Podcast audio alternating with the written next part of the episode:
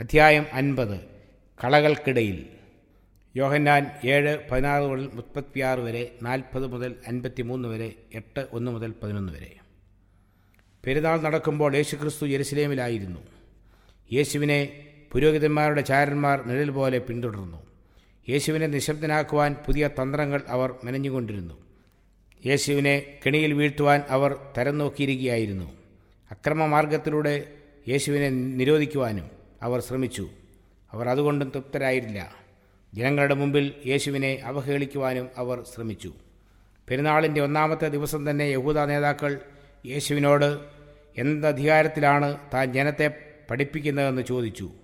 ജനത്തിന്റെ ശ്രദ്ധ യേശുവിൽ നിന്ന് മാറ്റുവാനും തങ്ങളെ ശ്രേഷ്ഠനെന്ന് കാട്ടുവാനുമായിരുന്നു യേശുവിന്റെ അധികാരത്തെ പുരോഹിതന്മാർ ചോദ്യം ചെയ്തത്.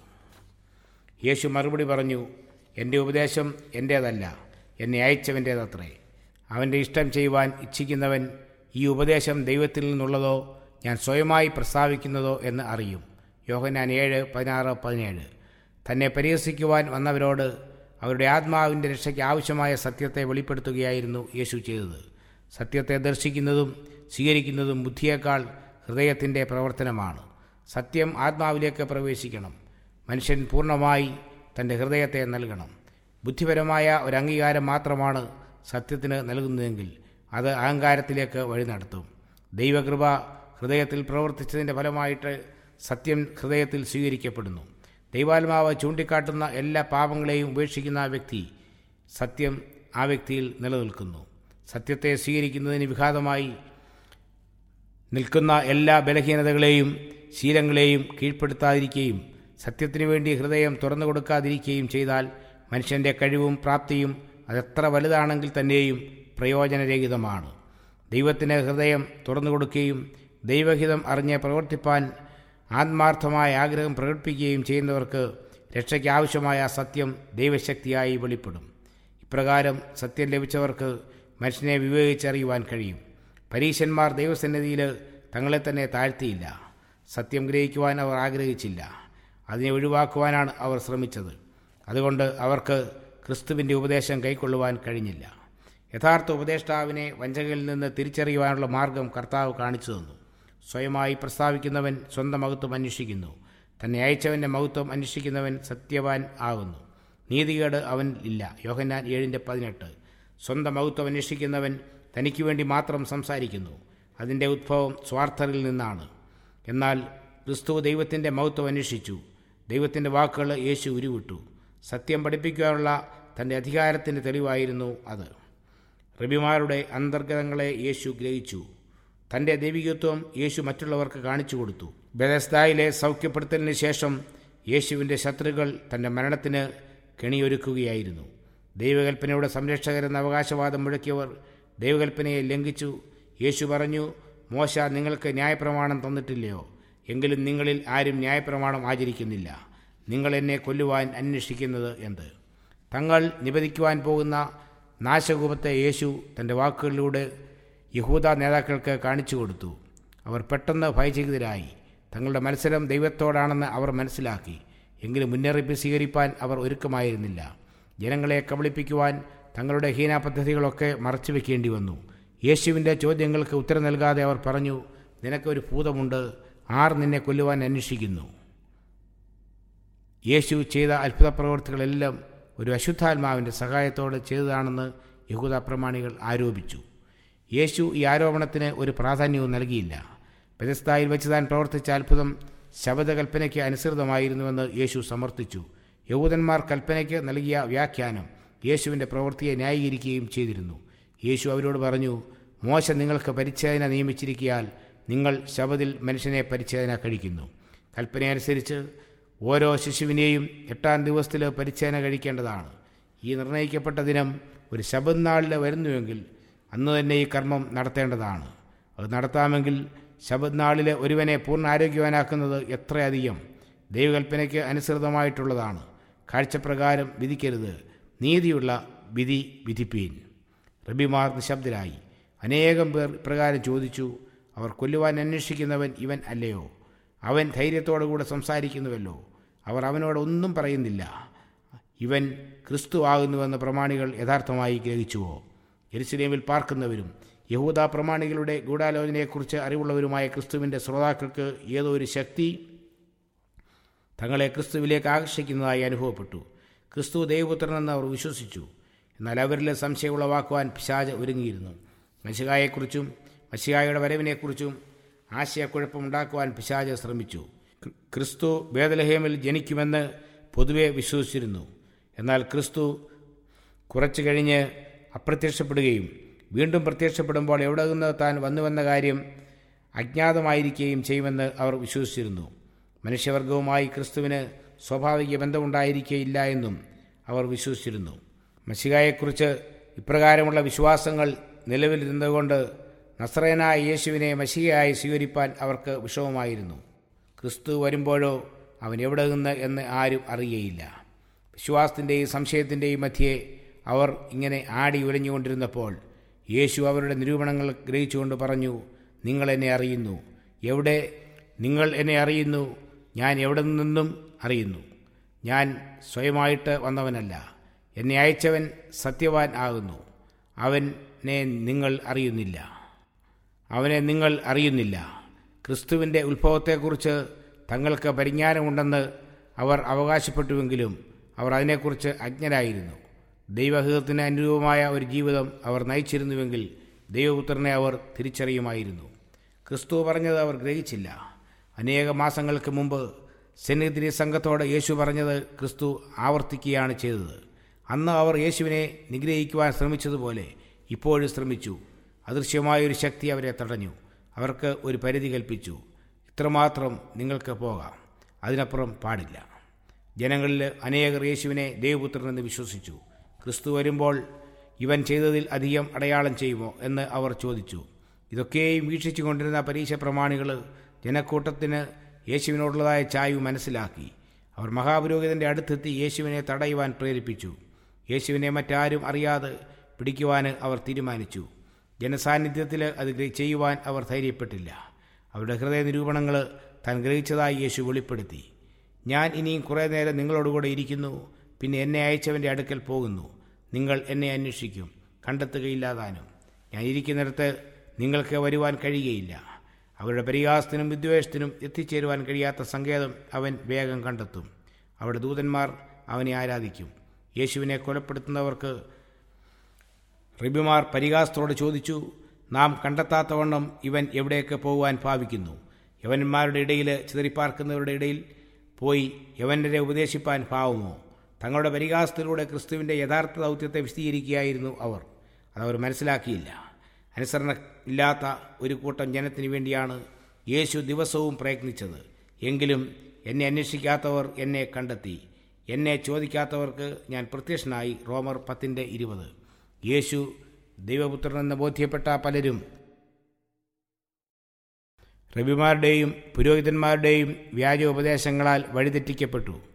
ഈ ഉപദേഷ്ടാക്കന്മാർ മഷിഹായെക്കുറിച്ചുള്ള പ്രവചനങ്ങൾ വളരെ ശക്തിയോടുകൂടി ആവർത്തിച്ചു. സൈന്യങ്ങളുടെ യഹോവ സിയോൻ പർവതത്തിലും ജെറുസലേമിലും വാഴുകയാലും അവന്റെ മൂപ്പന്മാരുടെ മുമ്പിൽ തേജസ്സുണ്ടാക്കുകയാലും അവൻ സമുദ്രം മുതൽ സമുദ്രം വരെയും നദി മുതൽ ഭൂമിയുടെ അറ്റങ്ങൾ വരെയും ഭരിക്കട്ടെ. യശയാവ് ഇരുപത്തിനാലിന്റെ ഇരുപത്തിമൂന്ന് സങ്കീർത്തനം എഴുപത്തിരണ്ടിന്റെ എട്ട്. അതിനുശേഷം ഇവിടെ പ്രസ്താവിക്കുന്ന തേജസ്സിനെയും യേശുവിന്റെ വിനയാന്വിതമായ രൂപത്തെയും തമ്മിൽ പരിഹാസ ദ്വേതകമായി തുലനം ചെയ്തു. പ്രവചനങ്ങളെ തെറ്റായി വളച്ചൊടിച്ചു. ദൈവവചനം ജനം ആത്മാർത്ഥതയോടെ സ്വയമായി പഠിച്ചിരുന്നുവെങ്കിൽ വഴിതെറ്റിക്കപ്പെടുകയില്ലായിരുന്നു. യശയാവിന്റെ അറുപത്തിയൊന്നാം അധ്യായം ക്രിസ്തു ചെയ്ത അതേ പ്രവൃത്തിയാണ് മുൻകൂട്ടി പറഞ്ഞിരിക്കുന്നത്. യശയാവ് അൻപത്തിമൂന്നാം അധ്യായം ക്രിസ്തുവിന്റെ കഷ്ടാനുഭവത്തെയും അൻപത്തി ഒൻപതാം അധ്യായം പുരോഹിതന്മാരുടെയും റബിമാരുടെയും സ്വഭാവത്തെയും വിവരിക്കുന്നു. ദൈവം ആരെയും നിർബന്ധിച്ച് തന്റെ ഭാഗത്തേക്ക് കൊണ്ടുവരുന്നില്ല. മനുഷ്യരുടെ മുമ്പിൽ വെളിച്ചവും ഇരുട്ടും സത്യവും വ്യാജവും ഉണ്ട്. ഏത് സ്വീകരിക്കുവാനും ഓരോരുത്തർക്കും സ്വാതന്ത്ര്യമുണ്ട്. തെറ്റും ശരിയും തമ്മിൽ വിവേചിച്ചറിയുവാനുള്ള ശക്തിയും മനുഷ്യ മനസ്സിന് ദൈവം നൽകിയിട്ടുണ്ട്. വികാരത്തിനടിമപ്പെട്ട് തീരുമാനമെടുക്കുവാനല്ല ദൈവം മനുഷ്യനെ സൃഷ്ടിച്ചിരിക്കുന്നത്. വചനത്തെ സുസൂക്ഷ്മം പരിശോധിച്ച് തെളിവിന്റെ അടിസ്ഥാനത്തിൽ വേണം തീരുമാനം എടുക്കേണ്ടത്. യഹൂദന്മാർ തങ്ങളുടെ മുൻവിധികൾ മാറ്റി പ്രവചനങ്ങളെ യേശുവിന്റെ ജീവിതവുമായി തുലനം ചെയ്തു. പഠിച്ചിരുന്നുവെങ്കിൽ പ്രവചനങ്ങളുടെ നിറവേറൽ ക്രിസ്തുവിന്റെ ജീവിതത്തിലും പ്രവൃത്തിയിലും ദർശിക്കുവാൻ ഇടയാകുമായിരുന്നു. ഇന്ന് അനേകർ പുരാതന കാലത്തെ യഹൂദന്മാരെ പോലെ വഞ്ചിക്കപ്പെടുന്നു. മതോപദേശകർ തങ്ങളുടെ സ്വന്തം ധാരണയിലൂടെ വെളിച്ചത്തിലും പരമ്പരാഗതമായ രീതിയിലും വേദപുസ്തകം പഠിക്കുന്നു. സ്വയമായി ശോധന ചെയ്ത് അവർ സത്യം കണ്ടെത്തുന്നില്ല. ജനം തങ്ങളുടെ ചിന്താശക്തിയെയും സ്വാതന്ത്ര്യത്തെയും മതനേതാക്കൾക്ക് പണയപ്പെടുത്തുന്നു. സത്യത്തിന്റെ പ്രകാശം മറ്റുള്ളവർക്ക് പകരുവാൻ ദൈവം നിയോഗിച്ചിരുന്ന മാർഗം പ്രസംഗവും ഉപദേശം നൽകലുമാണ്. എന്നാൽ നാം കേൾക്കുന്ന ഉപദേശം ദൈവജനത്തോട് യോജിക്കുന്നുവോ എന്ന് നാം പരിശോധിക്കണം. നാം പ്രാർത്ഥനാപൂർവം വേദപുസ്തകം പഠിക്കുകയും വെളിവാക്കപ്പെടുന്ന സത്യം അനുസരിക്കുകയും ചെയ്യുമെങ്കിൽ നമുക്ക് കൂടുതൽ സ്വർഗീയ പ്രകാശം ലഭിക്കും. തിരുവഴുത്തുകൾ അപ്പോൾ നമുക്ക് സുഗ്രാഹ്യമായി തീരും അവന്റെ ഇഷ്ടം ചെയ്യുവാൻ ഇച്ഛിക്കുന്നവൻ ഈ ഉപദേശം ദൈവത്തിൽ നിന്നുള്ളതോ എന്ന് അറിയും. യോഹന്നാൻ ഏഴിന്റെ പതിനേഴ്. ഉത്സവത്തിന്റെ ഒടുക്കത്തെ നാളിൽ യേശുവിനെ പിടിക്കുവാൻ പുരോഹിതന്മാരും റബിമാരും അയച്ച ചേവകർ യേശുവിനെ കൂടാതെ തിരിച്ചു വന്നു. നിങ്ങൾ അവനെ കൊണ്ടുവരാത്തത് എന്ത്? എന്ന് കോപാകുലഷ്ടരായ റബിമാർ ചോദിച്ചു. ഗൗരവത്തോടെ അവർ മറുപടി പറഞ്ഞു ഈ മനുഷ്യൻ സംസാരിക്കുന്ന പോലെ ആരും ഒരു നാളും സംസാരിച്ചിട്ടില്ല. കാഠിന്യമുള്ള ഹൃദയങ്ങളായിരുന്നു അവർക്കുള്ളതെങ്കിലും കർത്താവിന്റെ വചനങ്ങൾ അവരെ ഉരുക്കി. യേശു ദേവാലയത്തിന്റെ പ്രകാരത്തിൽ സംസാരിച്ചു കൊണ്ടിരുന്നപ്പോൾ യേശുവിനെതിരായി എന്തെങ്കിലും കണ്ടുപിടിക്കുവാൻ പുരോഹിതന്മാർ അയച്ച ചാരന്മാർ കാത്തുനിന്നു. അവർ യേശുവിന്റെ വചനം ശ്രദ്ധിച്ചപ്പോൾ തങ്ങൾ എന്തിനെ ഐക്യപ്പെട്ടു എന്നവർ മറന്നുപോയി. ഏതോ മാസ്മര ശക്തിക്ക് അടിമപ്പെട്ടതുപോലെ അവർ നിന്നു. ക്രിസ്തുവിന്റെ ദിവ്യരൂപം അവർ ദർശിച്ചു. മനുഷ്യത്വം ദിവ്യത്വത്തിന്റെ തേജസ്സാൽ നിറയ്ക്കപ്പെടുന്നത് അവർ കണ്ടു. ക്രിസ്തുവിന്റെ വാക്കുകൾ അവരെ ആകർഷിച്ചു. അവരുടെ മനസ്സിൽ ക്രിസ്തുവിന്റെ രൂപവും വാക്കുകളും നിറഞ്ഞിരുന്നു. അവരോടായിരുന്നു പുരോഹിതന്മാർ ചോദിച്ചത് നിങ്ങൾ അവനെ കൊണ്ടുവരാത്തത് എന്ത്? അവർക്ക് ഇതല്ലാതെയും മറ്റൊന്നും പറയുവാൻ കഴിഞ്ഞില്ല. ഈ മനുഷ്യൻ സംസാരിക്കുന്നത് പോലെ ആരും ഒരു നാളും സംസാരിച്ചിട്ടില്ല. പുരോഹിതന്മാരും പരീശന്മാരും ആദ്യം ക്രിസ്തുവിന്റെ സന്നിധിയിൽ കടന്നു വന്നപ്പോൾ ഇതേ അനുഭവമാണ് ഉണ്ടായത്. അവരുടെ ഹൃദയം ആഴത്തിൽ സ്പർശിക്കപ്പെട്ടു. ഈ മനുഷ്യൻ സംസാരിക്കുന്ന പോലെ ആരും ഒരു നാളും സംസാരിച്ചിട്ടില്ല എന്നവർക്ക് ബോധ്യമായി. എന്നാൽ പരിശുദ്ധാത്മാവ് നൽകിയ ഉദ്ബോധനം അവർ അഗണ്യമാക്കി കളഞ്ഞു. നിയമപാലകർ പോലും ഈ ഗലീലക്കാരനാൽ സ്വാധീനിക്കപ്പെടുന്നുവെന്ന് കണ്ടപ്പോൾ പുരോഹിതന്മാർ കോപത്തോടെ ചോദിച്ചു നിങ്ങളും തെറ്റിപ്പോയോ? പ്രമാണികളിലാകട്ടെ പരീശന്മാരിലാകട്ടെ ആരെങ്കിലും അവനിൽ വിശ്വസിക്കുന്നുണ്ടോ? ന്യായപ്രമാണം അറിയാത്ത പുരുഷാരമോ? ശപിക്കപ്പെട്ടവരാകുന്നു. സത്യത്തിന്റെ ദൂത് ലഭിക്കുന്നവർ വളരെ അപൂർവമായിട്ട് ചോദിക്കാറുള്ളൂ അത് സത്യമാകുന്നുവോ? എന്ന്. പ്രത്യുതാവർ ചോദിക്കും ആരാകുന്നു അത് ഘോഷിച്ചത്? സത്യം എത്ര പേർ സ്വീകരിക്കുന്നു എന്നതിനെ ആശ്രയിച്ചാണ് അനേകർ അതിനെ വിലയിരുത്തുന്നത്. ഇന്ന് അനേകർ ചോദിക്കുന്ന ചോദ്യം മത നേതാക്കളോ വിദ്യാസമ്പന്നരോ അത് സ്വീകരിച്ചിട്ടുണ്ടോ എന്നാണ്. ക്രിസ്തുവിന്റെ കാലത്ത് ഉണ്ടായിരുന്നതിനേക്കാൾ കൂടുതൽ ദൈവഭക്തി ഇന്ന് മനുഷ്യർക്കിടയിലില്ല. നിത്യമായ മൂല്യങ്ങളെ അവഗണിച്ചുകൊണ്ട് ഇന്നും മനുഷ്യർ ഭൗതിക അസുഖം തേടുന്നു. ബഹുഭൂരിപക്ഷം ആളുകൾ സത്യത്തെ സ്വീകരിക്കാത്തതും മാതാപിതാക്കൾ പോലും അതിനെ അംഗീകരിക്കാതിരിക്കുന്നതും സത്യത്തിനെതിരായി കൊണ്ടുവരാവുന്ന ഒരു വാദമുഖമല്ല. യേശുവിനെ തടവിലാക്കുന്നതിന് വേണ്ടി പരീശന്മാരും പുരോഹിതന്മാരും കിണഞ്ഞ് പരിശ്രമിച്ചു. യേശുവിനെ സ്വതന്ത്രനായി വിട്ടാൽ വ്യവസ്ഥാപിത നേതൃത്വത്തിന് ആപത്തായിരിക്കുമെന്ന് അവർ കരുതി. പെട്ടെന്ന് യേശുവിനെ നിശബ്ദനാക്കുകയാണ് സുരക്ഷിതമായ മാർഗമെന്ന് അവർ വിശ്വസിച്ചു. അങ്ങനെ അവർ ആലോചിച്ചുകൊണ്ടിരിക്കുമ്പോൾ അവരുടെ ചിന്തയ്ക്ക് കടിഞ്ഞാനിടുന്ന ഒരു ചോദ്യം നിക്കോദിമോസ് ചോദിച്ചു. ഒരു മനുഷ്യന്റെ വാമൊഴി ആദ്യം കേട്ടിട്ട് അവൻ ചെയ്യുന്നത് ഇന്നത് എന്ന് അറിഞ്ഞിട്ടല്ലാതെ നമ്മുടെ ന്യായപ്രമാണം അവനെ വിധിക്കുന്നുവോ? ആ ചോദ്യം സംഘത്തിലുണ്ടായിരുന്ന ഏവരെയും നിശബ്ദരാക്കി. നിക്കോദിമോസിന്റെ ചോദ്യം അവരുടെ മനസ്സിലേക്ക് ആഴ്ന്നിറങ്ങി. വിചാരണ കൂടാതെ ഒരു മനുഷ്യനെ വിധിക്കുവാൻ പാടില്ല. നീതിക്ക് വേണ്ടി ശബ്ദിച്ച നിക്കോദിമോസിനെ ക്രൂരന്മാരായ പരീക്ഷപ്രമാണികൾ തുറച്ചു നോക്കിയത് ഈ ചോദ്യം ഉന്നയിച്ചതുകൊണ്ട് മാത്രമായിരുന്നില്ല. നിക്കോദിമോസ് യേശുവിന്റെ സ്വഭാവ വൈശിഷ്ട്യത്താൽ ആകർഷിക്കപ്പെട്ടതുകൊണ്ട് അതും ആയിരുന്നു. കോപമടക്കിക്കൊണ്ട് അവർ നിക്കോദിമോസിനോട് ചോദിച്ചു നീയും ഗലീലക്കാരനോ പരിശോധിച്ചു നോക്കുക. ഗലീലയിൽ നിന്ന് പ്രവാചകൻ എഴുന്നേൽക്കുന്നില്ലല്ലോ. സംഘത്തിന്റെ നടപടികൾ നീട്ടിവയ്ക്കുവാൻ നിക്കോദിമോസിന് കഴിഞ്ഞു. യേശുവിനെ വിചാരണ കൂടാതെ ശിക്ഷയ്ക്ക് വിധേയനാക്കുവാൻ അവർക്ക് കഴിഞ്ഞില്ല. പരാജിതരായ പുരോഹിതന്മാർ ഓരോരുത്തർ താതാന്റെ വീട്ടിലേക്ക് പോയി. യേശുവോ ഒലിമലയിലേക്കും പോയി. നഗരത്തിന്റെ തിരക്കിൽ നിന്നും ജനക്കൂട്ടത്തിൽ നിന്ന് അകന്ന് ദൈവത്തോടുകൂടെ തനിയായിരിക്കാൻ യേശു ഒലിമലയിലേക്ക് പോയി. അതിരാവിലെ യേശു ദേവാലയത്തിലേക്ക് വന്നു ജനത്തെ പഠിപ്പിച്ചു. അധികം താമസിക്കാതെ ഒരു കൂട്ടം പരീശന്മാരും ശാസ്ത്രിമാരും ഭയത്താൽ വിറച്ചുകൊണ്ടിരുന്ന ഒരു സ്ത്രീയെ യേശുവിന്റെ മുമ്പിലേക്ക് വലിച്ചിഴച്ചു കൊണ്ടുവന്നു. ഏഴാം കൽപ്പന ലംഘിച്ചതിന്റെ പേരിൽ നിർദ്ദയമായ രീതിയിൽ അവർ അവളോട് സംസാരിച്ചു. അവളെ യേശുവിന്റെ മുമ്പിൽ നിർത്തിയ ശേഷം കപടഭവ്യതയോട് യേശുവിനോട് അവർ ചോദിച്ചു ഇങ്ങനെയുള്ളവരെ കല്ലെറിയണമെന്ന് മോശ ന്യായപ്രമാണത്തിൽ ഞങ്ങളോട് കൽപ്പിച്ചിരിക്കുന്നു. നീ ഇവളെക്കുറിച്ച് എന്തു പറയുന്നു? യേശുവിനെ നശിപ്പിക്കുവാൻ വേണ്ടിയായിരുന്നു അവർ ഈ പദ്ധതി തയ്യാറാക്കിയത്. അവരുടെ ഭക്തിയാദരവുകളുടെ പ്രകടനം ആത്മാർത്ഥതയില്ലാത്തതായിരുന്നു. യേശുവിന്റെ മേൽ കുറ്റം കണ്ടുപിടിക്കുവാൻ ഇതൊരവസരമായി അവർ കണ്ടു. എന്ത് തീരുമാനമെടുത്താലും യേശുവിനെ കുറ്റക്കാരനാക്കുവാനായിരുന്നു അവരുടെ ശ്രമം. ആ സ്ത്രീയെ വെറുതെ വിടണമെന്ന് യേശു അഭിപ്രായപ്പെട്ടാൽ മോശയുടെ ന്യായപ്രമാണത്തെ അവഗണിച്ചുവെന്ന് അവർക്ക് ആരോപിക്കാം. അവൾ മരണയോഗ്യയെന്ന് യേശു പറഞ്ഞാൽ റോമൻ ഭരണത്തിനെതിരായി താൻ കൈകടത്തുന്നുവെന്ന ആരോപണം യേശുവിന്റെ മേൽ കൊണ്ടുവരാമായിരുന്നു. യേശു ഒരു നിമിഷം ആ രംഗം വീക്ഷിച്ചു. അപമാനതയായ കുറ്റത്തിൽ പിടിക്കപ്പെട്ട ഒരു സ്ത്രീ ഒരു വശത്ത്. മനുഷ്യ സ്നേഹം തൊട്ടു തീണ്ടിയിട്ടില്ലാത്ത കുരന്മാരായ മതനേതാക്കന്മാർ മറ്റൊരു വശത്ത്. നിഷ്കളങ്കനായ യേശു ഈ കാഴ്ച കണ്ടുകൊണ്ട് വേദനിച്ചു. തന്റെ മുമ്പാകെ ഈ പ്രശ്നം കൊണ്ടുവന്നതിന്റെ ഉദ്ദേശം യേശു മനസ്സിലാക്കി. അവിടെ കൂടിയിരുന്നവരുടെ ഹൃദയ നിരൂപണങ്ങൾ യേശു ഗ്രഹിച്ചു. ഓരോരുത്തരുടെയും ജീവിതം യേശുവിന്റെ മുമ്പിൽ തുറന്ന പുസ്തകം പോലെയായിരുന്നു. ഈ സ്ത്രീയെ പാപത്തിലേക്ക് നയിച്ചത് നീതിപാലകന്മാർ എന്ന് സ്വയം ഘോഷിച്ചവർ തന്നെയായിരുന്നു. പുരോഹിതന്മാർ ഉന്നയിച്ച ചോദ്യം കേട്ട് എന്നുപോലും ഭാവിക്കാതെ യേശു നിലത്ത് മണ്ണിൽ എഴുതിക്കൊണ്ടിരുന്നു. യേശു ഉടനടി ഉത്തരം പറയാത്തതിൽ അസഹിഷ്ണുത പൂണ്ട കുറ്റാരോപകർ യേശുവിനെ ചുറ്റും കൂടി. വേഗ ഉത്തരം പറയണമെന്ന് അവർ യേശുവിനോട് ആവശ്യപ്പെട്ടു. എന്നാൽ അവരുടെ കണ്ണുകൾ നിലത്ത് പതിഞ്ഞപ്പോൾ അവരുടെ മുഖഭാവം മാറി. തങ്ങളുടെ രഹസ്യഭാവങ്ങൾ തെളിവായി കാണത്തക്കവണ്ണം നിലത്ത് യേശു എഴുതിയിരിക്കുന്നു. മത നേതാക്കളുടെ മുഖം വിവരണമാകുന്നത് കണ്ട് ജനം മുമ്പോട്ട് തള്ളിക്കയറി. കൽപ്പനയെ ഉയർത്തിപ്പിടിക്കുന്നവരെന്ന് അവകാശപ്പെട്ട അറബിമാർ ഈ സ്ത്രീക്കെതിരെ ആരോപണം ഉന്നയിച്ചതിലൂടെ ന്യായപ്രമാണത്തിലെ വിശദാംശങ്ങളെ നിഷേധിക്കുകയായിരുന്നു. അവർക്കെതിരായി നടപടിയെടുക്കുവാനുള്ളതായ ചുമതല അവരുടെ ഭർത്താവിന്റേതായിരുന്നു. കുറ്റം ചെയ്തവർ തുല്യ ശിക്ഷയ്ക്ക് അർഹരായിരുന്നു. ഇവിടെ ആരും അധികാരപ്പെടുത്തിയിട്ടില്ലാത്തവരായിരുന്നു കുറ്റ ആരോപണവുമായി വന്നത്. എങ്കിലും യേശു അവരോട് സംസാരിച്ചു. കല്ലെറിഞ്ഞു കൊല്ലുമ്പോൾ മോശയുടെ നിയമമനുസരിച്ച് സാക്ഷികളായിരിക്കണം ആദ്യത്തെ കല്ലെറിയേണ്ടത്. യേശു എഴുന്നേറ്റ് നിന്ന് കുറ്റാരോപണവുമായി വന്നവരോട് പറഞ്ഞു നിങ്ങളിൽ പാപമില്ലാത്തവൻ അവളെ ഒന്നാമത് കല്ലെറിയട്ടെ.